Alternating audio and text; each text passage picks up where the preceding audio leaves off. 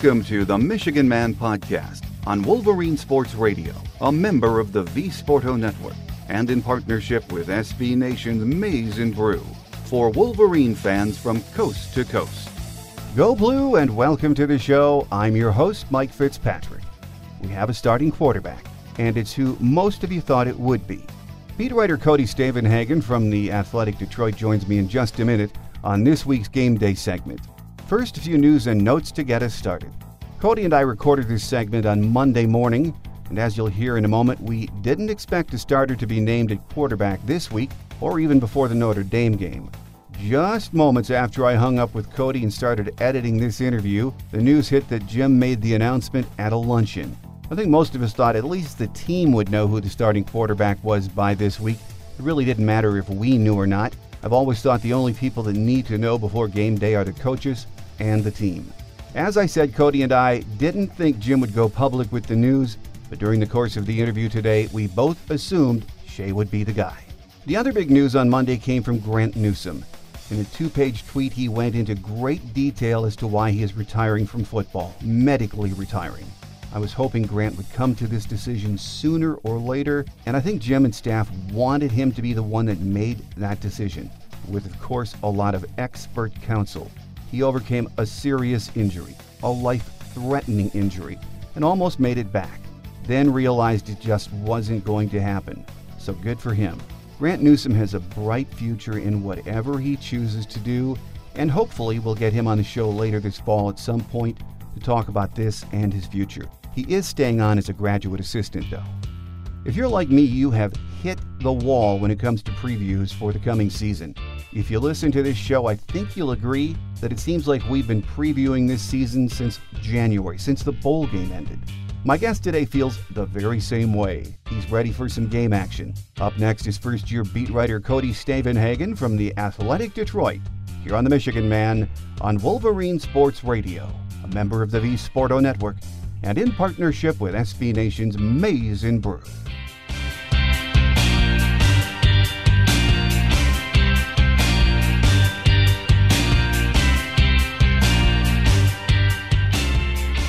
Back with us on uh, our game day segment as we continue the previews uh, with the season just a little bit more than a week away is beat writer Cody Stavenhagen from the Athletic Detroit. Great to have you back with us, Cody. Yeah, absolutely, Mike. Thanks for having me. Week three of practice uh, underway next week.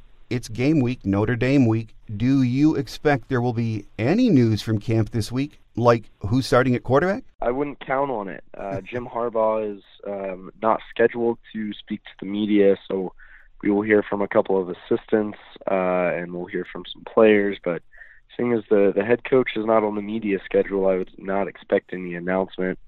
Um, he will not talk again until next Monday. Even then, you know, I think it's one of those things where, look, everyone around this team has a good sense that Shea Patterson is going to be the starting quarterback uh, I don't expect any sort of public announcement until he runs on the field um, there against Notre Dame. But at the same time, you never know. Well, last week you spoke to uh, the U of M club in New York, wrote a great piece about it in the Athletic Detroit. Uh, that was along with Michigan alum Nicole Auerbach, who is the uh, fine national writer for the Athletic. And they had some good questions for you, so let's hit on a few of those for our listeners uh, that don't subscribe to The Athletic, and shame on them. If Shea Patterson is the starter, and as you said, we all think he's going to be, how will his scrambling tendencies translate to a more pro style offense? Yeah, we had a, we had a great question from a, a very informed guy in the audience who actually kind of went on to elaborate and talk about how you know, if you watch the Ole Miss tape, it, it was like Shea Patterson was forced to use his legs and get out of the pocket to try to make a play um, just constantly. And the thought is, you know, in a Harbaugh offense, something that should be a little more pro style, that's not going to be the case. So is that going to be good for him? Is that going to be bad for him? Um, and, and you know, I've compared it, uh, made this comparison before, and I'll make it again. The Shea Patterson tape at Ole Miss reminds me so much of watching Baker Mayfield as a freshman at Texas Tech before he ever even went to Oklahoma. Um, guys who have some some skill, similar skill sets, uh, but I but I think there's just kind of this dependency on the quarterback and those and those offenses uh, weren't playing behind the best offensive lines, and, and more so just young quarterbacks who probably uh, had a tendency to panic a little bit or hold on to the ball a little bit too long. Um, so I think the biggest question is is how will Shea Patterson develop, and how will this offense work to suit his strengths and hopefully put some makeup on whatever his weaknesses might be. I think that's up to the coaching staff just as much as it is Shea Patterson. You you really have to hope that Jim Harbaugh and Pep Hamilton can coach him up, uh, put him in a system where hey look, I don't think this is going to be a 100% traditional Jim Harbaugh, you know, pro style offense. We've heard a lot of rumblings about how Harbaugh has been more open minded, how they're practicing some more spread out stuff. We'll probably see some RPOs. So I think it'll uh, be designed to allow Shea Patterson to move around, to roll out every now and then, to even run um, the football. But at the same time, if it's a more you know, just a, um, a simplified Michigan offense is something we've heard about too. Ideally, um, you want some simple route trees. You want the ball coming out of Shea's hand pretty quickly. You want some simple reads um, that can that can just take the pressure off the kids. So in a way, uh, we'll see exactly what it looks like. But I think uh, kind of this uh, just a different offense, a different system could be exactly what Shea Patterson needs to really flourish. Really, and when you watch his tape at Ole Miss, you know I, I like their offense, but it reminds me of uh, a quarterback just ad libbing as the game goes on. I guess lack structure is uh, how I would put it. Even yeah, though, great way to put it. Even though you're going to change the offense or tweak it, as Jim Harbaugh has been saying, you're going to give Shea that opportunity to uh, to roll it out and throw, but it's still going to have to include that power run game. Yeah, no doubt. And and look, I think we will absolutely see a, a blend of that. And you can't forget that the strength of this Michigan team with Karan Higdon and Chris Evans could very well be running the ball. And for all the talk about the offensive line, this is an offensive line that uh, even last year was able to run block pretty well, and I would expect more of the same this year. So yeah, it'll be it'll be interesting how uh, the coaching staff is able to kind of blend those two ideas but I mean, I, I just think that's another thing that should be a tremendous help to Shea Patterson is that he should have more of a run game to lean on than he did um, at Ole Miss. That that he should be able to have some of the pressure taken off of him in that way. And if you look at the Michigan film from last year, I mean, gosh, team just started loading the box because Michigan could not throw the football. So these these should this should be a symbiotic relationship uh, where the run and the pass both help each other out. Um, in an ideal world with Shea Patterson throwing the football, teams aren't going to be able to load the box. In an ideal world, uh, with Karan Higdon and Chris Evans running the football, uh, teams aren't going to be able to drop, you know, nine guys in coverage either. So um, I, I think that's these are just some of the encouraging things about Michigan this year. We will see how it goes. This is all, you know, all um, still kind of August optimism we're talking about here, but I think there's a lot of reason to be encouraged that this offense should be greatly improved. Cody, you had a lot of really interesting questions uh, last week at the U of M Club in New York. I just want to stick with some of those for right now because one of the uh, the questions that I think about a lot is that offensive line, and I ask this question myself: how much of last year's problems were scheme and how much was talent? That is very tough to answer, isn't it? Yeah, it's it's like you almost don't know, right? Because I think there were undoubtedly issues with the offensive line's scheme where linemen felt like they were overwhelmed. They were having to make more pre-snap reads than than you know you would in almost any system, probably even in the pros. So it's not just your center identifying the mic and, and maybe working on protection. It sounds like every player had reads and calls they had to make, and the playbook was just thick and dense, and that that made it tough for these guys to just play football, right? That made it tough for these guys who were uh, recruited to Michigan because they are really good to be themselves and and just go block people. Um, but at the same time, you have to think those problems would not have persisted so badly uh, we wouldn't have these big question marks at the tackle spots right now if there was high end talent. So it's it's one of those things where, look, I'm sure there are talented guys on the offensive line. Uh, I don't think any of them quite played to their potential last year. But at the same time, you just kind of scan the names. Uh, you know, and Cesar Ruiz and Ben Bredeson, I think, could have very good years. But I, I don't think they're all America caliber linemen. You know, I don't know that there's really that high end tier that you want. So I think it's totally mm-hmm. reasonable to think that this line is going to be improved, uh, but at the same time have a whole other ceiling it could it could one day reach with uh, better recruiting. And I think you have a guy in Jalen Mayfield in there right now as a freshman who could one day be that top tier talent you're talking about. And I think one of Ed Warinner, the new offensive line coach, one of his biggest tasks is not just to revamp this line and its terminology and its playbook, but it's also uh, to reel in some big recruits on this line. And we'll see how long Warinner sticks around in an assistant role. But uh, he also has a very good track record as a recruiter, and if he's able to um, get a couple of the right people in here, then then maybe Michigan can elevate its line for years to come. So again, I, I would say it's mostly scheme, but I would also say you just you probably don't have that bulk of high end talent that that you might like. Well, you did a good piece last week, Cody, on Ed Warinner and his many coaching stops, and there have been a lot of them. And he is so mm-hmm. highly regarded by everyone he has ever worked with and by the players he's coached seems like wherever he's been, the kids he really buy into his methods, don't they? Yeah, um, I, I did a whole story on you know people forget Ed Warinner was the offensive coordinator on a Kansas team that went 12 and one, mm-hmm. um, and that was his first year as offensive coordinator, and, and talked to a lot of the people around that team. Um, who who gave Ed Warinner a ton of credit for making that happen because he came in and he switched Kansas from a traditional offense to a more of a no huddle spread offense, and he developed a quarterback in Todd Reesing. And, and yeah, you hear the word teacher a lot, and and that's um, so fitting because it sounds like that's exactly what this Michigan offensive line needs.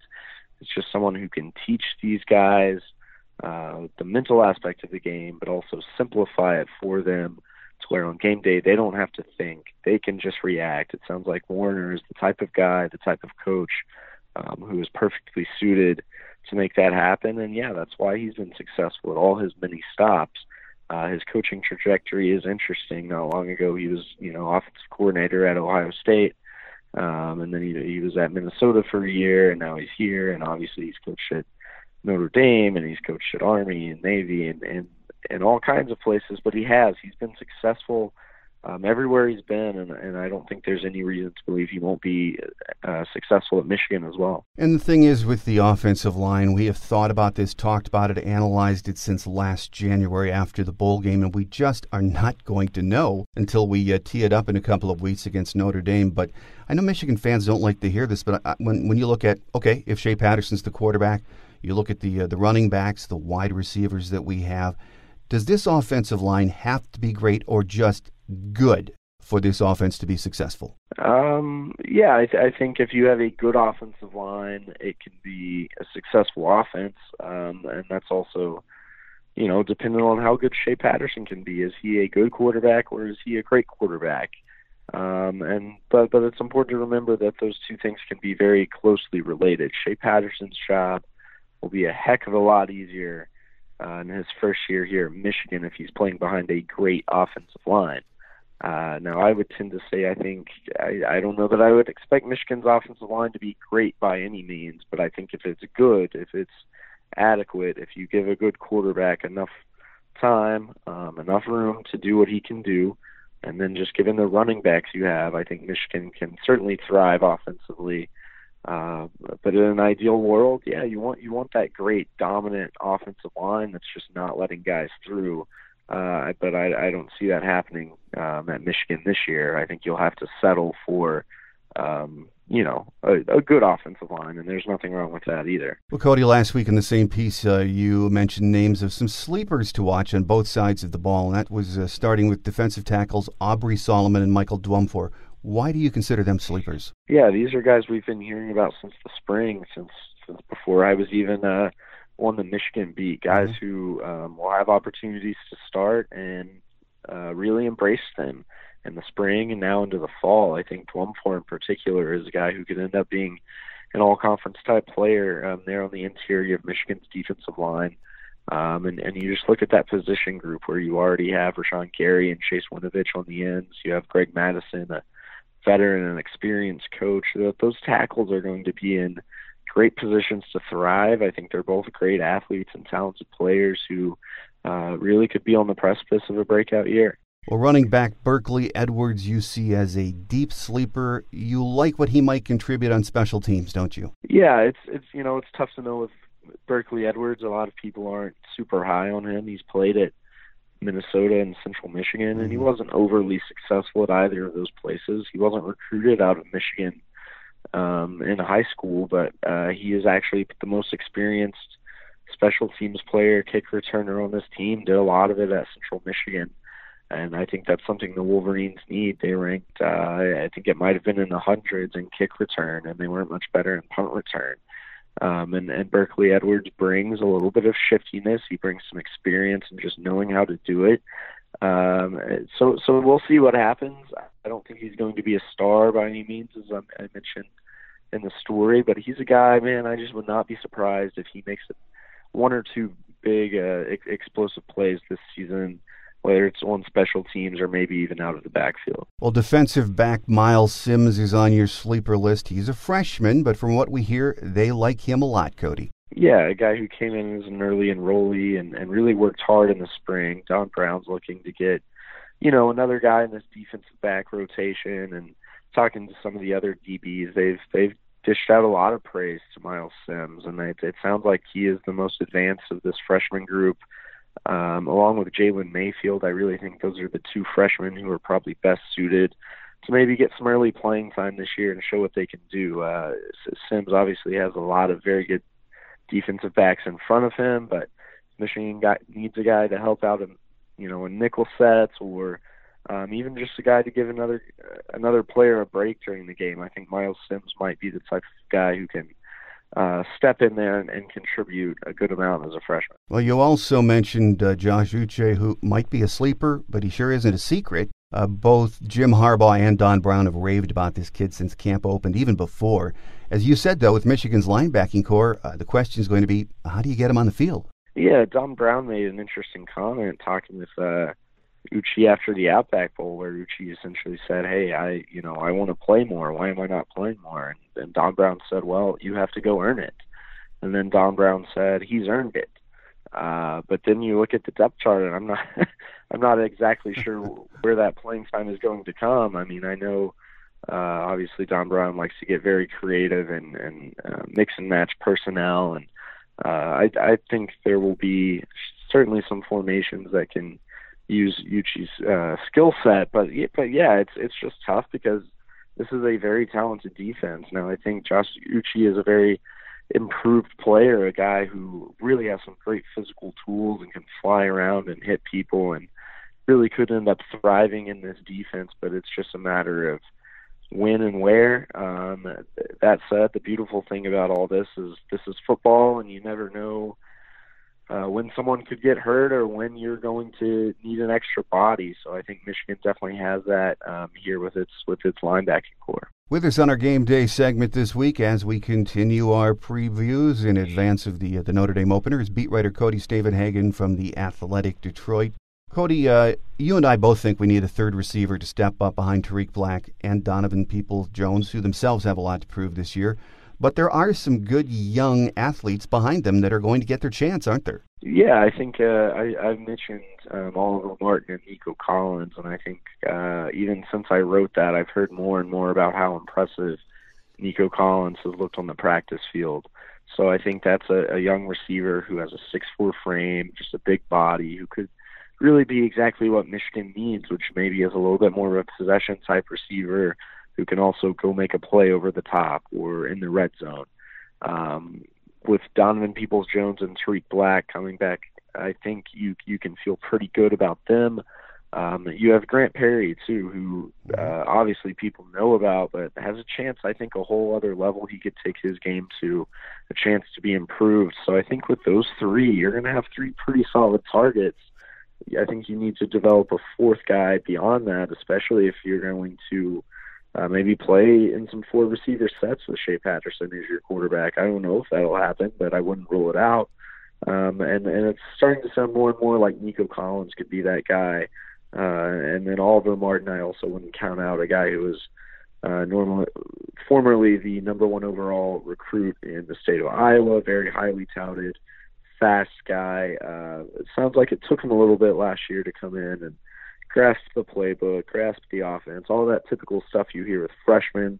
Now he's got that under his belt. It'll be interesting to see how he can develop it heading into another season. Well, another interesting question you were asked at the U of M Club in New York last week was Is there a game on the schedule other than the obvious ones like Michigan and Ohio State and Wisconsin and Penn State that could be a trap game? And I agree with you on this one. Northwestern could easily be that game, couldn't it? Yeah, I think, you know, Northwestern just traditionally has given Michigan a hard time. And you look at that program, still has a lot of momentum under under Pat Fitzgerald. Um, and and that that was just kind of going off the schedule, um, saying, hey, if there's one of these games I'm really not sure about, it's it's got to be Northwestern, right? And then after that, I went back and, and did a little more research, and uh, I, I think it's a matchup that uh, I don't know that favors Northwestern in terms of talent, but Northwestern has to like uh, kind of what it sees on paper because that's a team that has a very experienced front seven, a good defensive line, good linebackers. Uh, theoretically, that could attack the weakness that may or may not be Michigan's offensive line. So, you know, I could easily imagine a game where maybe Michigan starts out a little slow Clayton Thorson leads um, Northwestern to an early mm-hmm. touchdown. And then they start dialing up some blitzes, and maybe they hit Shea Patterson a time or two. Maybe he throws a pick. Uh, and and that's a game where I would not want to trail early. Um, it'll be in Evanston, which hey, I'm well aware. Okay, that's not the, the greatest home field advantage, but it's still a home game. You know, uh, I'm sure Northwestern would rather play there than in the big house, and there there are just a lot of factors where I would say, hey, watch out. You know, when when Michigan shows up that day, uh, that's not a game in which I would want to be trailing early because if you do, you might not recover. You might not get back in it. Well, on another topic, Cody, this week uh, Ohio State will make their decision, supposedly, on the fate of uh, Coach Urban Meyer. Would you be shocked if they parted ways with Urban? I don't know if shocked is the word. I would probably be surprised. Mm-hmm. Um, something just tells me they're probably not going to totally cut ties with the guy. Um, maybe a, a three or four game suspension is, is something I could see where they can kind of convey it as, hey, you obviously messed up. We're going to punish you for this, but we're not going to fire you because you were Urban Meyer and you're a really good football coach. Um, so obviously, it's it's not an ideal situation for anyone. Uh, and and I don't know. I would say I would be surprised if Ohio State came out and said we're really going to hold uh, Urban Meyer and the entire football program accountable for for what happened with Zach Smith. Uh, but it, that just seems like a little bit of a stretch yeah. in college football um, with a coach like Urban Meyer. I think if it were a lesser coach, they would probably part ways with him. But that's not the case. Um, that's that's just kind of my take, though. That's not really informed at all. So we will we will see what happens. There are probably only a few people on earth who really know, and that's you know that's the Ohio State's administration. And what about the situation in Maryland with Coach Durkin? You would think that uh, has to have resolution in the next week too. Yeah, I think that's one where uh, Maryland's administration is just kind of right waiting for all the right pieces to fall in place. Um, in theory, so they could fire DJ Durkin. Uh, with cause and save a lot of money through the terms of his contract, uh, based on the reports that have come out and um, obviously, the depth of, of a player in summer workouts. It sounds like DJ Durkin's time at Maryland is is probably running short, um, and that's leading to a lot of other questions about you know his time at Michigan and his time at Stanford and his ties with Jim Harbaugh. So that's very interesting to keep an eye on. Uh, but but yeah, they, uh, there could easily be two teams in the Big Ten that, that start the season with mm-hmm. um, interim head coaches. Well, for the beat writers, Cody, this has been a long three weeks, uh, very limited access yeah. to staff and players. Was it that way at Oklahoma last year when you covered the Sooners? I think all these major college programs are very much the same in terms of the way they operate. I would, I would, so so there are kind of pros and cons everywhere, right? Um, Oklahoma, there was no practice access. There was, you know, uh, um, a lot of information that was being locked down. I would say here, the good thing is you can talk to assistant coaches a lot more. Um, I would say defensive players in particular are are very good quotes and actually have been a little more insightful than uh, players usually were at Oklahoma. But uh, the head coach talked a lot more at OU. Um, whether he said anything of merit or not, it maybe not. But but the the coach was out there and talked. I think uh, probably twice a week during fall camp, so you at least felt a little more in the loop. Um, and I think the biggest thing is is the way interviews are conducted. So far at Michigan, it's been kind of one guy at a time, and there are 15 to 20 people around them, and it's like, okay, no one no one can really get much out of this. Mm-hmm. Where it's at OU, they would bring out you know several players at a time, and media members could spread around and talk in smaller groups, maybe even one on one to um, you know, not so much to get information about what's going on in camp, but to maybe do a nice feature on the guy. That's been a lot harder to do so far at Michigan um, during camp, and obviously Harbaugh really has only talked once, um, and then anything involving the offense and, and the quarterback situation has been kind of clouded in the secrecy. So, you know, to a degree, that's hey, like I get it. That's the way it goes to another degree, we've heard more uh, really after the DJ Durkin stuff came out. How you know how much is this okay? How much is it okay for these programs to close off everything to the media and the public and kind of operate in this total secrecy where we're just told to take their word for everything that's going on and trust that nothing you know nothing um uh bad is mm-hmm. happening behind closed doors it's it's a it, it makes you wonder I don't think I'm ever someone who's going to cry and complain about access too much. Uh, but certainly, of course, I would like more of it. And, and yeah, it does make you wonder, you know, uh, why be so secret? You know, why why hide what you're doing from the public? I feel like that could only encourage. Um, you know, I don't know that that's necessarily necessarily encouraging anything good. Um, all that said, I'm I'm very ready for game week and uh, back to kind of a normal structure for some news to actually come out, uh, and, and more than anything, to watch a football game. So, so I think that will be very good to get through these last couple of weeks and uh, head to South Bend and, and watch uh, some Michigan football. Well, amen to that. I think a lot of folks feel that way.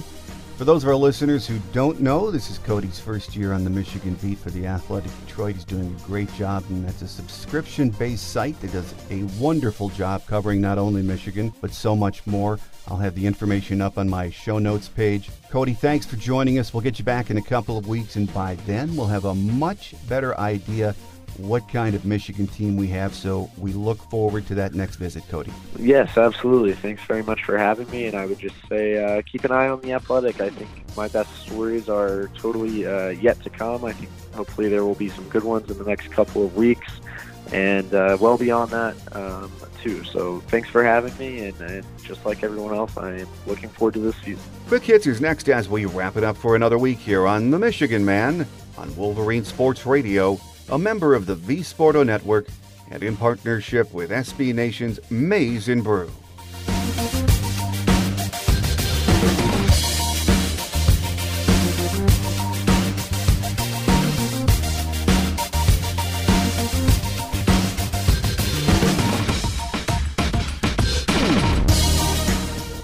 On Quick Hits today, once again, no injuries to report as of this morning. Maybe later this week we'll get an update. Michigan's three game exhibition series in Spain got off to a successful start behind 17 points from freshman forward Ignas Brazdeikis. The Wolverines took care of business and dispatched the Madrid Generals 82 72 in Madrid. Interim head coach Saddi Washington, who is filling in for John Beilein as he recovers from heart surgery, used a starting lineup of junior guard Xavier Simpson, sophomore guard Jordan Poole, redshirt junior wing Charles Matthews, sophomore forward Isaiah Livers, and junior center Jon Teske. The Wolverines have two games left in Barcelona later this week as they wrap up a week in Spain. The season is coming up fast, as you all know. Make sure you have our free show app so you can join us for the latest news on your Wolverines each week. During the season, our Michigan Game Day segment, will feature one of our beat writers, broadcasters, or former players. Then on Thursday, we'll hear from someone that covers the opposition.